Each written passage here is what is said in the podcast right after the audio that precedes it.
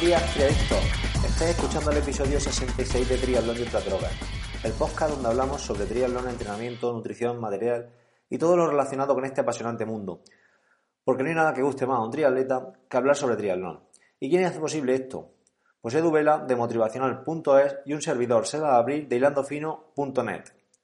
Hoy, por motivos personales, por problemas personales, no puede estar con todos nosotros y hablando conmigo, Edu Vela. Y nada, voy a hacer el programa yo solito y nada, espero que, pronto Edu esté con todos nosotros y eso será buena señal.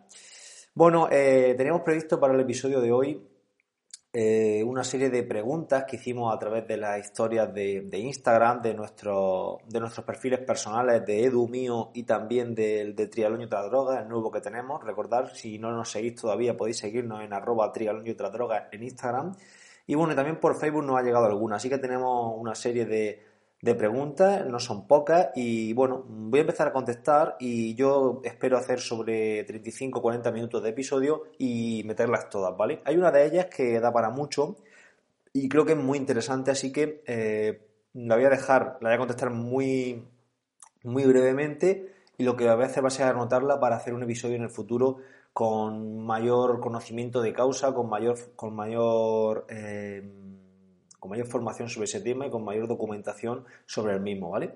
Venga, vamos a empezar con las preguntas y no, nos andamos por, las ramas que, aprovechemos el tiempo. Bueno, en primer lugar, eh, arroba Robertone2, con H intercalada eh, entre la T y la O, Robertone2. Nos preguntan, eh, para una maratón, ¿cómo sabes qué ritmo llevar o qué frecuencia cardíaca para rendir al máximo de tus posibilidades? Vale, pues en este caso eh, hay un test que se llama eh, el test de Gabela, que es un test que, está bastante estandarizado para maratón y para averiguar tu ritmo en maratón y que, hay muchísima, muchísima, muchísima afirmación, muchísima eh, bibliografía al respecto en cuanto a, su validez, ¿no?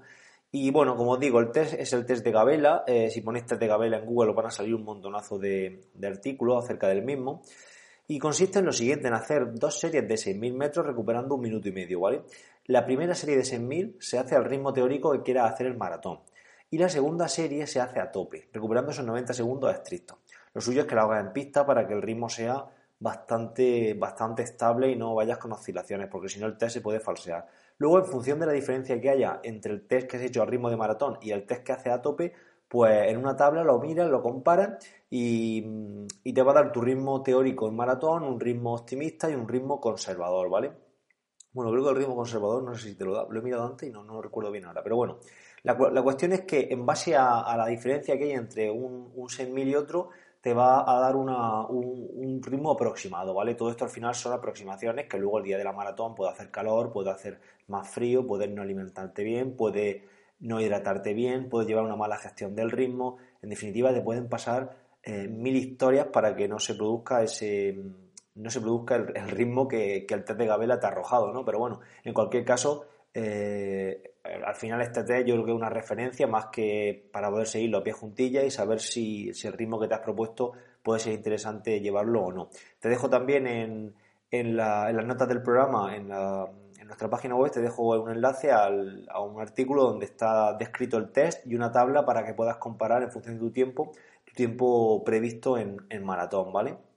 Luego en el día a día también entrenando puedes llevar a cabo eh, un acercamiento bastante interesante a través de las series, ¿no? Ya sabes que la maratón siempre tienes que correrla por debajo de tu umbral de frecuencia cardíaca, tu, umbral anaeróbico me refiero, o tu umbral de, ritmo, ¿vale? Ya sabes aproximadamente el ritmo teórico que puedes llevar en un 10.000 va a ser tu, umbral eh, en ritmo anaeróbico, ¿vale? Tu umbral anaeróbico, tu segundo umbral en ritmo.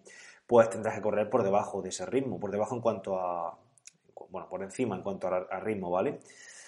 Bueno, eh, vamos con la siguiente pregunta. Gracias, Robert. Eh, la siguiente nos la hace arroba astudela33, muy buen amigo mío, mi primer deportista, el, deportista más antiguo que tengo yo en mi, en mi cuadra de entrenamiento.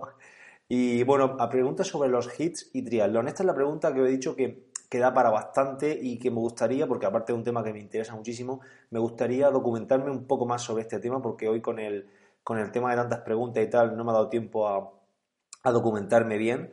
he leído bastante sobre los hits, pero claro, para hacer un, episodio completo hay que documentarse mucho más y hablar con más conocimiento de causa. Y, quiero, por motivación personal y por contestar bien esta pregunta, me gustaría dedicarle más tiempo. Así que eh, lo vamos a hacer en un episodio en el futuro. En cualquier caso, eh, a Tudela le, le voy a contestar de forma breve. Para el que no lo sepa, eh, los HITs son el acrónimo en inglés de High Intensity Interval Training, ¿no? que sería entrenamiento interválico de alta intensidad. El más típico del entrenamiento es el HIT Tabata, ¿no? que es de un, de un estudioso, de un científico, me parece que es japonés, creo que es, no quiero, no equivocarme. Eh, y se trata de hacer 8 series de 20 segundos al máximo, recuperando 10 segundos.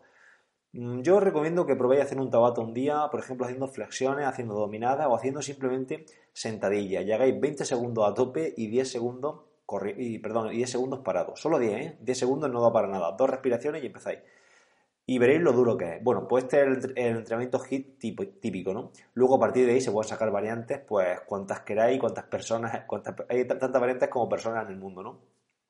8 por 30 recuperando 15, 10 por 20 recuperando 20, en fin, al final la, idea del, del, entrenamiento interválico es que sea eso, alta intensidad y sea prácticamente a tope. Para ello tenéis que hacerlo con, con ejercicios globales. No vale hacer eh, hit con, no sé, con un curl de bíceps, por ejemplo. No tiene mucho sentido, ¿vale? O con una sentadilla o una pierna.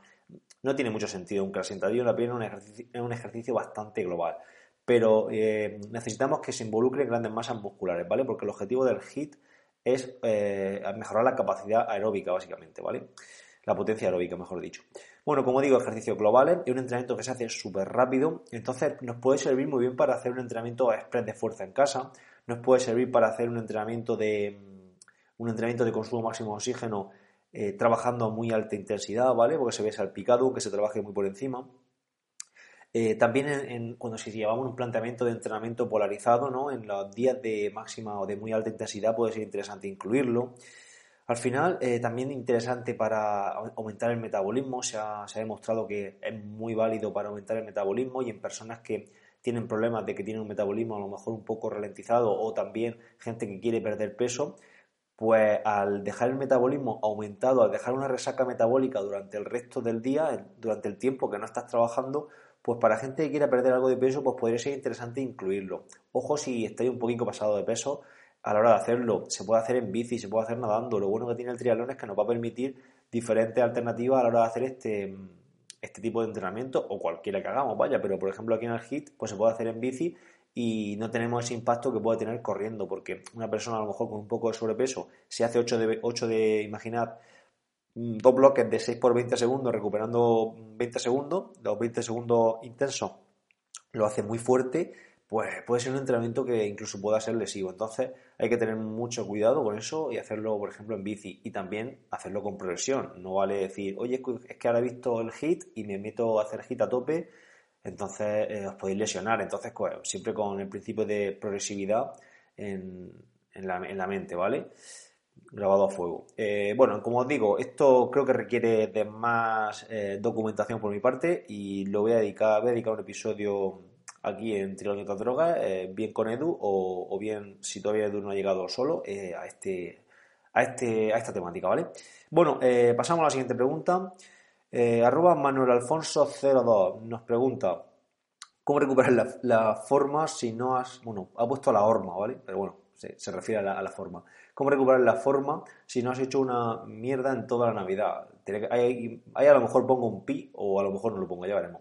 Eh, bueno, eh, yo creo que esto es algo que, le pasa a mucha gente, ¿no? Que, que, llegan las navidades, llegan las épocas estivales, llega una época de, vacaciones, ¿no? Y se, deja llevar un poco. Y en Navidad pues pasa pues lo que pasa, que nos dejamos llevar en cuanto a que no se entrena mucha gente y encima de todo nos pasamos comiendo.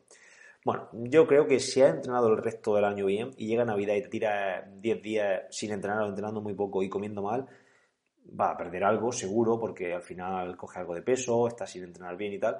Pero en cuanto entrene una semana, semana y media, mm, otra vez va a ser el mismo. Con lo cual yo no me preocuparía demasiado, ¿vale? Ahora, si no ha entrenado antes, mm, tampoco me preocuparía, porque por un exceso navideño, puesto que no tienes nada que perder. Así que eh, empezaría a entrenar de nuevo con progresividad y, sin, y sin pensar en lo, que, en lo que he hecho. No haría tratamientos de choque eh, de estos detox o no haría una semana después de, de bajada de calorías para compensar lo de Navidad. No haría nada de eso, simplemente seguiría mi rutina y al final el cuerpo volvería de nuevo a lo suyo, ¿vale?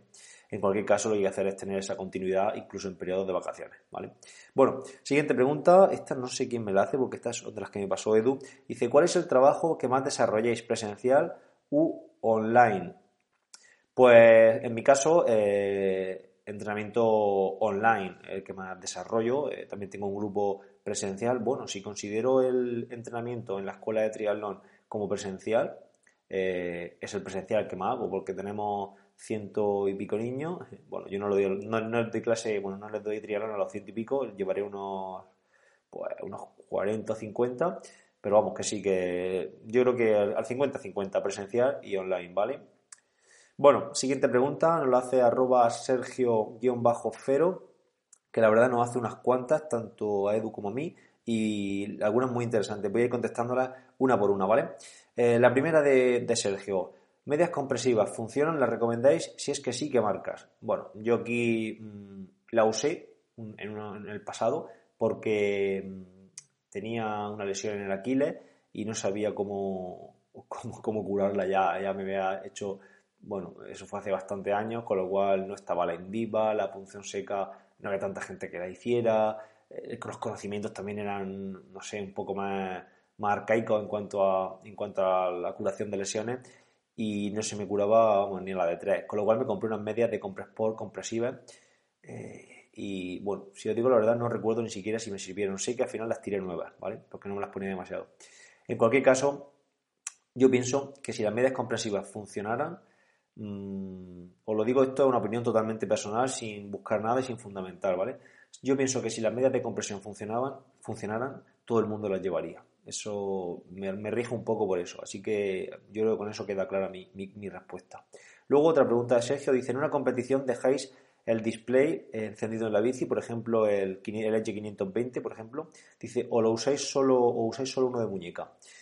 Vale, pues yo concretamente he hecho las dos, hago las dos opciones. Mm, tengo el, corro con Garmin, con un Garmin 920 XT en la muñeca y dejo en la en boxes dejo el, el Edge 520 precisamente el que comentaba Sergio. Lo dejo encendido vale lo dejo ahí encendido en, en pause pero le doy al play vale bueno al play le doy al start para que comience.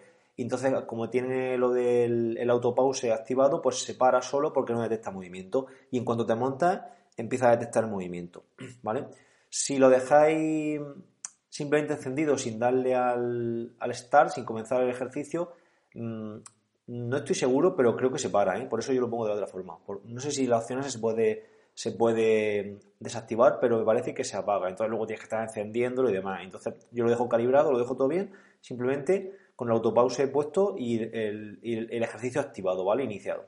De tal modo que cuando me monto en la bici empieza a contabilizar.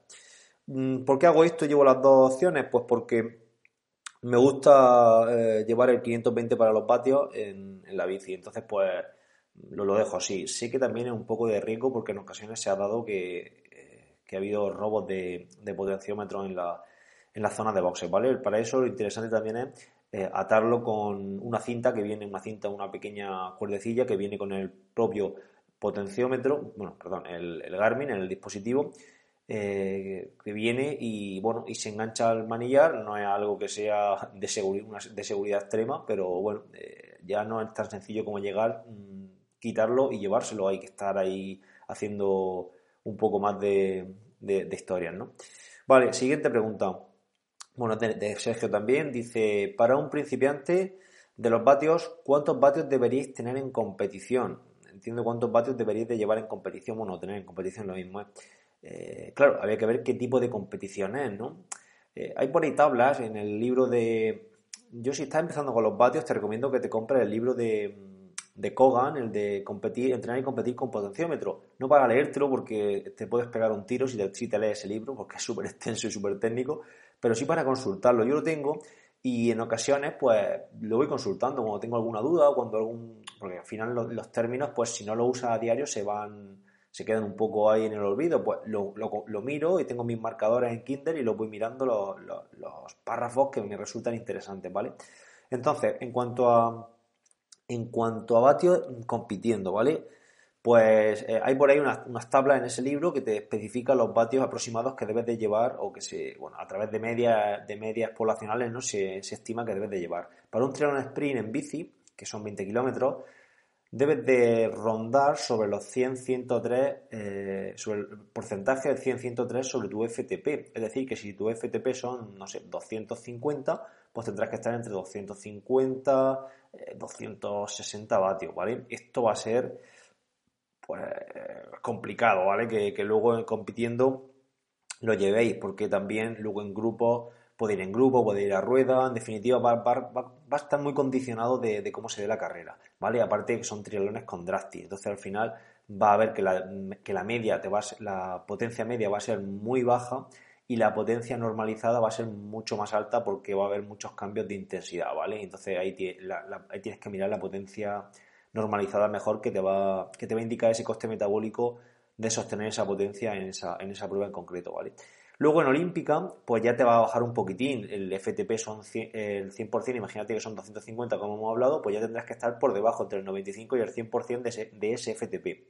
Luego ya en pruebas de medio Ironman y Ironman, incluso ya más distancia, pues sí que ya puedes tener una referencia mucho más exacta en cuanto a porcentajes, puesto que son pruebas sin drafting y que el control de la intensidad pues va a ser más importante.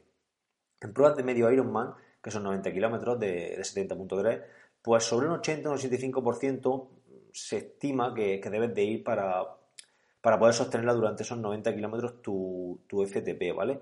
En cuanto a pruebas de Ironman, entre el 65, 66, 78%, pues ya va a depender de tu estrategia, de tu nivel en bici, ¿vale? Y bueno, y luego ya pruebas de más de eso, pues por debajo de esos porcentajes. Aunque bueno, doble Ironman no creo que haya nadie que, haga de los que esté aquí escuchando esto. Vale, eh, siguiente pregunta de, a ver, que la tengo por aquí. Segunda, siguiente pregunta de Sergio, que nos ha hecho varias. Dice, mm, perfil ideal en la llanta para competir. Dice, un 42, 42 milímetros está bien. Pues yo 42 milímetros para competir en... Eh, venimos a lo mismo de antes. Eh, si es sprint, por ejemplo, con drafting, pues yo llevo una de 40 milímetros y me va de cine. Estoy encantado con esas ruedas. Tengo una, una DT Swiss y geniales, ¿vale? Em, en cuanto a a pruebas de larga distancia, pues va a depender de si hace viento, de si no hace viento, de si es más duro, de si es más plano. A, más plano que sea el recorrido, pues unas ruedas de mayor perfil te van a dar más inercia, te van a dar más aerodinámica y te van a proporcionar mayor velocidad, velocidad de altas, ¿vale? Si es un, triatlón duro, pues no va, no va a ser muy no va a ser muy condicionante el hecho de llevar una rueda con mayor perfil o menor perfil, ¿vale? Entonces, pues bueno, si es sprint, 42 está, está diciendo, yo lo veo genial, ¿vale? Luego, en cuanto a, hace una pregunta del dualón de Galasparra, dice, el dualón de Galasparra es un dualón que se, que se, que se realiza aquí en Murcia, el circuito regional, y bueno, eh, precisamente Galasparra es mi pueblo, yo soy de allí. Y me pregunta, bueno, pregunta si es duro, si la bici, en cuanto a la bici y en cuanto a la carrera a pie. Pues la carrera a pie este año se ha modificado.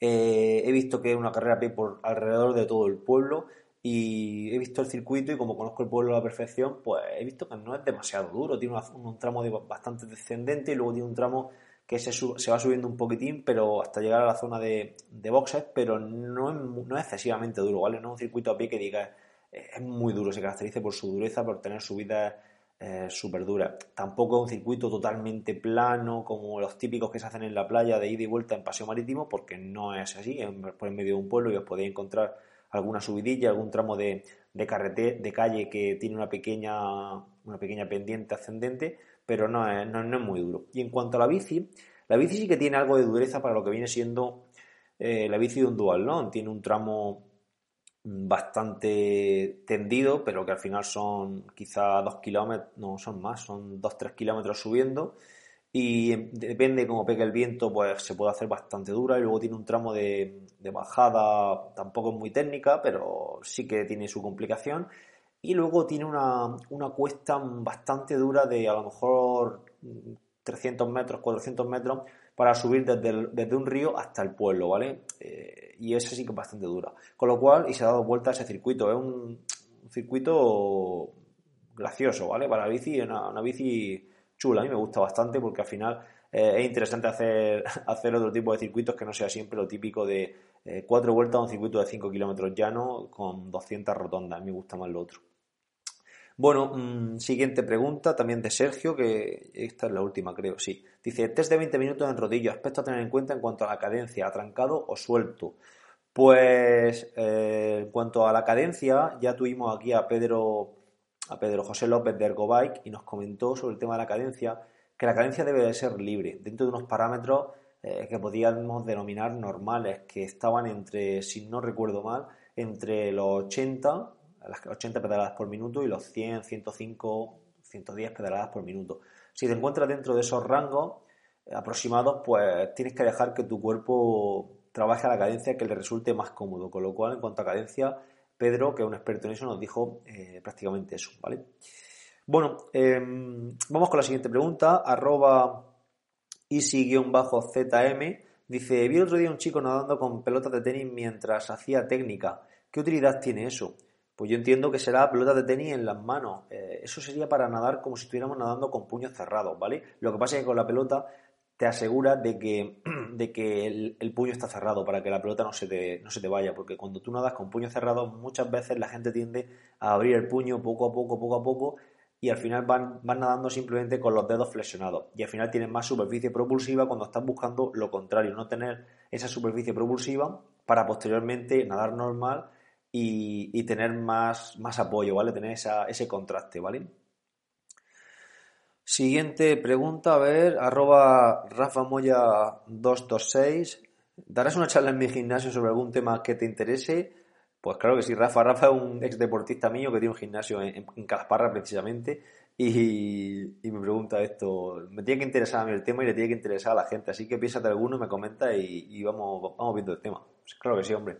Bueno, eh, siguiente pregunta. Arroba Angelespina87. ¿Potenciómetro o ruedas tope de gama? Si tuvieras que elegir por presupuesto limitado, ¿qué elegirías? Pues yo lo tengo claro, el potenciómetro, porque unas ruedas tope de gama si nos vamos a una rueda tope de gama como tal, nos va a costar mucha pasta. Eh, nos van a costar muchísimo. Tener en cuenta que unas, unas Bora pues pueden estar por encima de los 2.000 euros, dependiendo del modelo. Unas Zip también. Eh, ruedas tipo, a lo mejor, que marcas de estas que son fabricadas en China y ensambladas aquí en España, eh, no me saldrá ninguna. Pero bueno, ese tipo de... Creo que todo todo eh, entendía a lo, que, a lo que me refiero, ¿no? Ese tipo de, de marcas mm, son de menor precio, muchísimo menor precio. En cuanto a rendimiento, no quiero decir que sean iguales que la Bora o iguales que una Zip o iguales que una Head, porque entiendo que no será así. Pero si tengo que decidir entre un potenciómetro y una rueda de, de un poco menor, menor gama, tengo claro que elijo un potenciómetro antes, ¿vale? Eh, bueno, lo, he dicho mal, que elegiría una rueda de menor gama y un potenciómetro a solo unas ruedas tope de gama, ¿vale? Creo que queda claro esa, apreciación.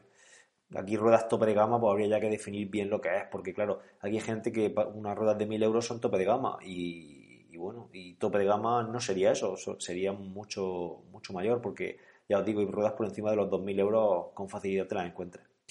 Bueno, siguiente pregunta, Carlitos VMB. Pregunta, recoveries para después de los entrenamientos duros, ¿cuántos son necesarios?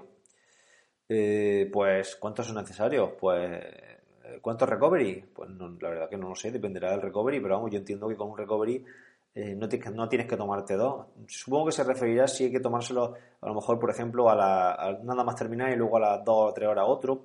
Yo, en cuanto a los recoveries, tengo una opinión bastante particular. El otro día lo hablaba con un deportista que me comentó que estaba empezando a tomárselos porque se encontraba bastante cansado.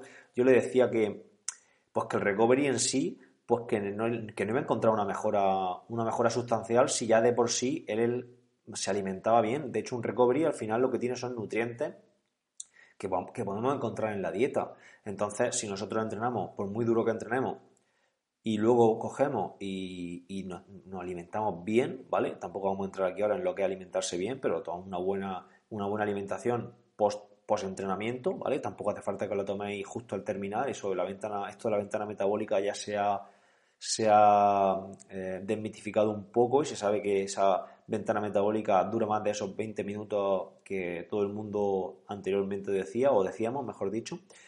Eh, siempre y cuando entrenéis una vez al día. Ojo, si vais a entrenar em, por la mañana, imaginad, estéis entrenando a las 12 un entrenamiento duro y a las 4 de la tarde vais a volver a entrenar otro entrenamiento duro, pues evidentemente ahí la alimentación entre, entre, entre entrenos, ¿no? Nunca mejor dicho, pues va a ser, va a ser importante que, lo hagáis bien. Pero si vosotros entrenáis por la mañana y hasta el día siguiente no vais a volver a entrenar y a lo mejor el día siguiente una sesión suave y hasta dentro de dos días no vais a volver a meter caña, pues no hace falta recobrir ni hace falta absolutamente nada. Ojo, siempre y cuando vuestra disponibilidad, vuestros hábitos de vida y vuestra y vuestra iba a decir vuestras manías, no vuestras manías, vuestras rutinas, vuestras rutinas a la hora de, alimentaros sean buenas, ¿vale?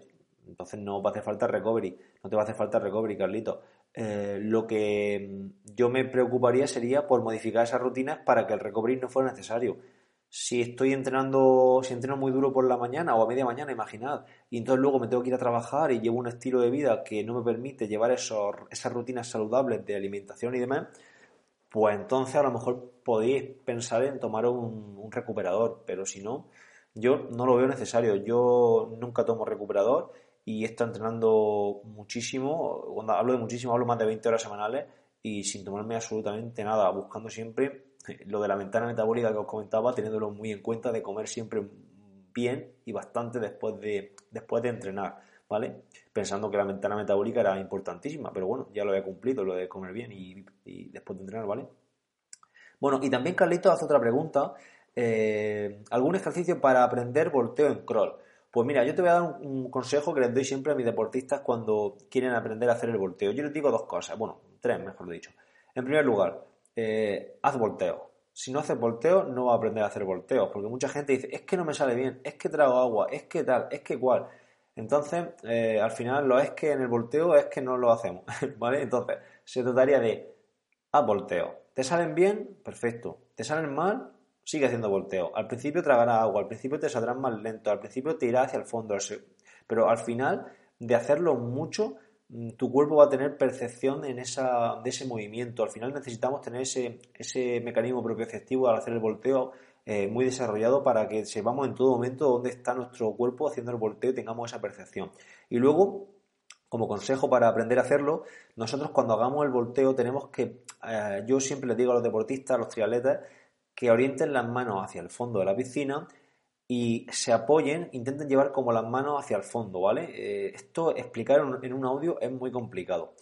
Eh, pero bueno, cuando tú vas a hacer el volteo, supuestamente las manos las tienes que tener pegadas al cuerpo, ¿vale? Para hacer el volteo en posición eh, mirando hacia el fondo de la piscina, ¿no? Con el cuerpo en posición hacia el fondo de la piscina y entonces las dos manos pegadas al cuerpo, o por lo menos una y la otra eh, acaba de terminar de hacer la abrazada o está haciendo la última abrazada. Entonces, con la última abrazada das el volteo, pero tienes que poner las manos hacia el fondo de la piscina para apoyarte en el agua y que sea el eje de rotación esos brazos, ¿vale? Los brazos a lo largo del cuerpo.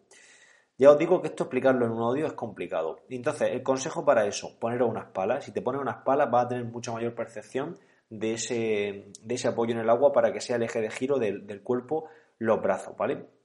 Otro consejo, pues por ejemplo, hacerlo con aletas, porque cuando el volteo se inicia con una pequeña patada de, mariposa, ¿no? Y si lleváis aletas, pues esa patada de mariposa va a ser más potente y os va a facilitar el volteo. Y esas cosas son lo que siempre les digo a, los deportistas que están empezando a hacer el volteo. Eh, aletas, palas y hacerlo mucho, aunque salga mal, ¿vale? Bueno, eh, vamos con las tres últimas preguntas, las vamos a terminar todas hoy. Llevamos media horita casi de programa y, bueno, menos la de Alfonso Tudela, que se ha quedado ahí un poco en el tintero porque quiero hacerla un poco más larga. Venga, estas siguientes preguntas han llegado por Facebook y mm, Santi Lieto nos dice, hola figuras, eh, una curiosidad sobre vosotros, ¿qué triatlón habéis hecho aún y os encantaría hacer? Bueno, pues aquí, Santi, gracias por tu pregunta. En cuanto a estos triatlón, al triatlón que yo tengo en mente hacer, algún día lo haré porque creo que va a ser un triatlón súper chulo, es el de, el de Alpe d'Huez. El triatlón de Alpe d'Huez que es en, bueno, se, se hace allí en, la estación de esquí de Alpe, d'Huez. no sé muy bien los recorridos, pero creo que se sale desde pie de... Bueno, hay varias distancias y se sale desde pie de, de Alpe d'Huez, de, de el pueblo que hay allí. Y bueno, y hay larga distancia, sé que hay corta distancia, bueno, hay diferentes diferentes modalidades. Entonces, pues bueno, ya os digo, la zona aquella tiene que estar súper súper chula y tiene que ser una experiencia preciosa. Me gustaría hacerlo alguna vez, no sé cuándo, pero yo creo que alguna vez lo haré. Es bastante duro y bueno, es el que, el que yo tengo un poco ahí en la, en la mente hacer en un futuro. Bueno, eh, siguiente pregunta. Gaspar Andrés nos pregunta, no dejo de leer y escuchar que la natación es sobre todo técnica más que fuerza. Dice, ¿es cierto eso? Dice, ¿algún consejo para mejorar en natación cuando se empieza desde 0 a los 35 años? En mi caso me siento estancado en los 2 minutos en 100 metros. Muchas gracias.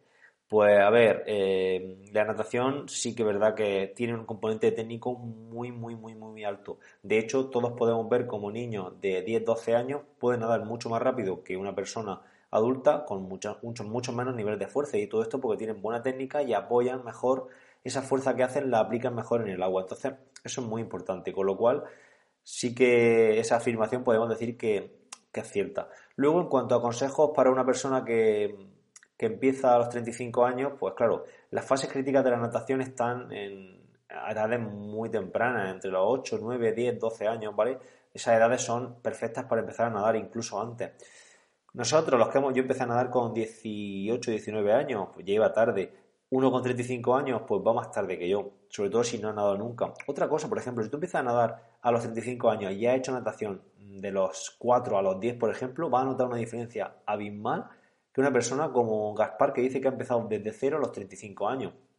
Entonces, eh, eso va a ser un factor determinante. Y dice que, bueno, que le demos algún consejo. Pues, mm, sin verte, pocos consejos podemos darte, pero seguro que las piernas las lleva hundidas. Si lleva las piernas hundidas, toda la aplicación de fuerza que haga mm, va a ser para, bueno, en, tanto en bici como nadando, la aplicación de fuerza va encaminada a, iba a decir a resistir, no, a vencer, ahora sí, a vencer la resistencia que nos ofrece el fluido al avance, ¿no? Claro, eh, si llevamos las piernas hundidas, la resistencia frontal va a ser mucho mayor y estoy que totalmente seguro que en tu caso eh, esas, piernas irán hundidas, con lo cual el, el, consejo que te daría en primer lugar sería que mejoraras la posición del cuerpo. Para mejorarla, pues ya dependerá de si hace una buena patada, de si no la hace, si lleva el core activado, si llenan mucho los pulmones de aire, se te, la parte de delante se te puede elevar y las piernas entonces se hunden otra vez. Si, la, si no las mueves, también se hunden un poco. Claro, el problema de esto es que al llevar poca velocidad, por inercia las piernas van al fondo. En cuanto, en cuanto lleves más velocidad, aunque no las muevas prácticamente, las piernas van arriba, pero por el hecho de llevar velocidad, ¿vale? Entonces, pues yo te aconsejaría eso, que cuidaran mucho las piernas y sobre todo que alguien que, conozcas, pues, pues que, le, que le digas que te eche un vistacillo. Yo si quieres te, te, puedo echar un vistazo a la técnica, no me importa, me manda un vídeo y te digo cuatro, cuatro consejillos, los puedes enviar a, a nuestro mail, a opina arroba y, y te podemos echar una mano en ese, en ese aspecto, ¿vale? Bueno, gracias Gaspar por tu pregunta. La siguiente, eh, bueno, siguiente y última es de David Díaz. Dice, mm, utilizar traje de triatlón de una pieza me es tremendamente complicado. Dice, ojo, tengo muy poca experiencia, pero siempre me parece una tarea compleja llegar a ponerme los tirantes de los hombros y antes de la carrera me dan ganas de orinar varias veces, esto es típico, ¿no? Dice, me siento torpe cuando me tengo que volver a poner el tritraje. Dice, ¿hay una manera fácil de colocarse el traje? ¿Es más fácil eh, si el zipper, el zipper entiendo que será la cremallera, va por detrás? Dice, yo opté por comprar dos piezas y cero, y cero, cero clavos, eh, será cero, cero problema. Es que David es de, de, Guatemala y claro, el clavo será problema, supongo. Dice, pero igual a veces uso el otro y me, y me pregunto lo que escribí anteriormente. Mm, bueno, mm, yo mm, entiendo que el, traje te tiene que estar pequeño, porque si no, eh, colocarse un, un traje de triatlón es bastante fácil. Entonces, yo entiendo que posiblemente te, estará pequeño y te costará mucho subírtelo. Entonces, eh, yo creo que deberías de comprarte uno un poco más grande. Eso sin verte, ¿vale? Así por a bote pronto.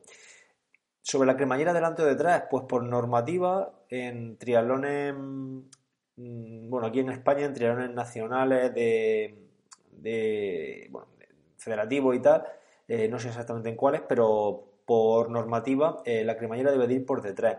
También eh, ya muy pocas marcas hacen el, el, tritraje con la cremallera por delante, puesto que eh, los sponsors y los nombres y demás pues se, parten. Entonces, casi todas para corta se hace el tritraje con la cremallera trasera. Para larga distancia sí que se suele hacer eh, el mono, el, dos piezas, bueno, el mono no, el dos piezas con la cremallera por delante y también los, los buzos estos que se hacen ahora para larga distancia con la cremallera por delante también la suelen, se suele hacer. ¿Por qué? Pues porque al final en larga distancia puede haber, puede haber paradas inesperadas y, y es interesante tener la cremallera a mano, ¿no? Entonces, eh, consejo, yo creo que debes de comprarte uno más grande, posiblemente. Esto lo digo yo sin, sin conocer demasiado mm, más de ti. Y mm, lo de la cremallera por delante o por detrás, yo creo que es indiferente. Vamos, para mí es indiferente. Y lo del dos piezas, pues si, te, si vas bien con, eh, perdón, si vas bien con dos piezas, pues sigue con dos piezas, ¿vale? También si haces media distancia, creo que creo que haces media distancia, eh, te, va, te va a servir mejor pues si tienes que parar en algún momento. Y para el tema de orinar, eh, yo lo que hago cuando tengo ganas de orinar antes de una carrera, lo que hago es que hago la, la, tarea por, por, la pierna, ¿vale? levanto un poco la, la pierna, despego el mono de la pierna y por ahí, por ahí, por ahí que sale, ¿no? Entonces no, no, no, termino de bajármelo, ¿vale? Así que nada, eso es el consejo que te puedo dar, David. Pues nada, muchas gracias a todos los que nos habéis, nos habéis preguntado por las diferentes redes sociales y os recuerdo de nuevo que tenemos el Instagram habilitado, arroba trialón y otras drogas, por si queréis seguirnos por ahí, que iremos colgando cosillas de, relacionadas con el entrenamiento y demás. Y nada, pues ya está, nos despedimos. Y no sin antes recordaros que no dejéis de pasar por nuestra web, por triatlonyotradrogas.com, donde encontraréis la forma de contactar con nosotros.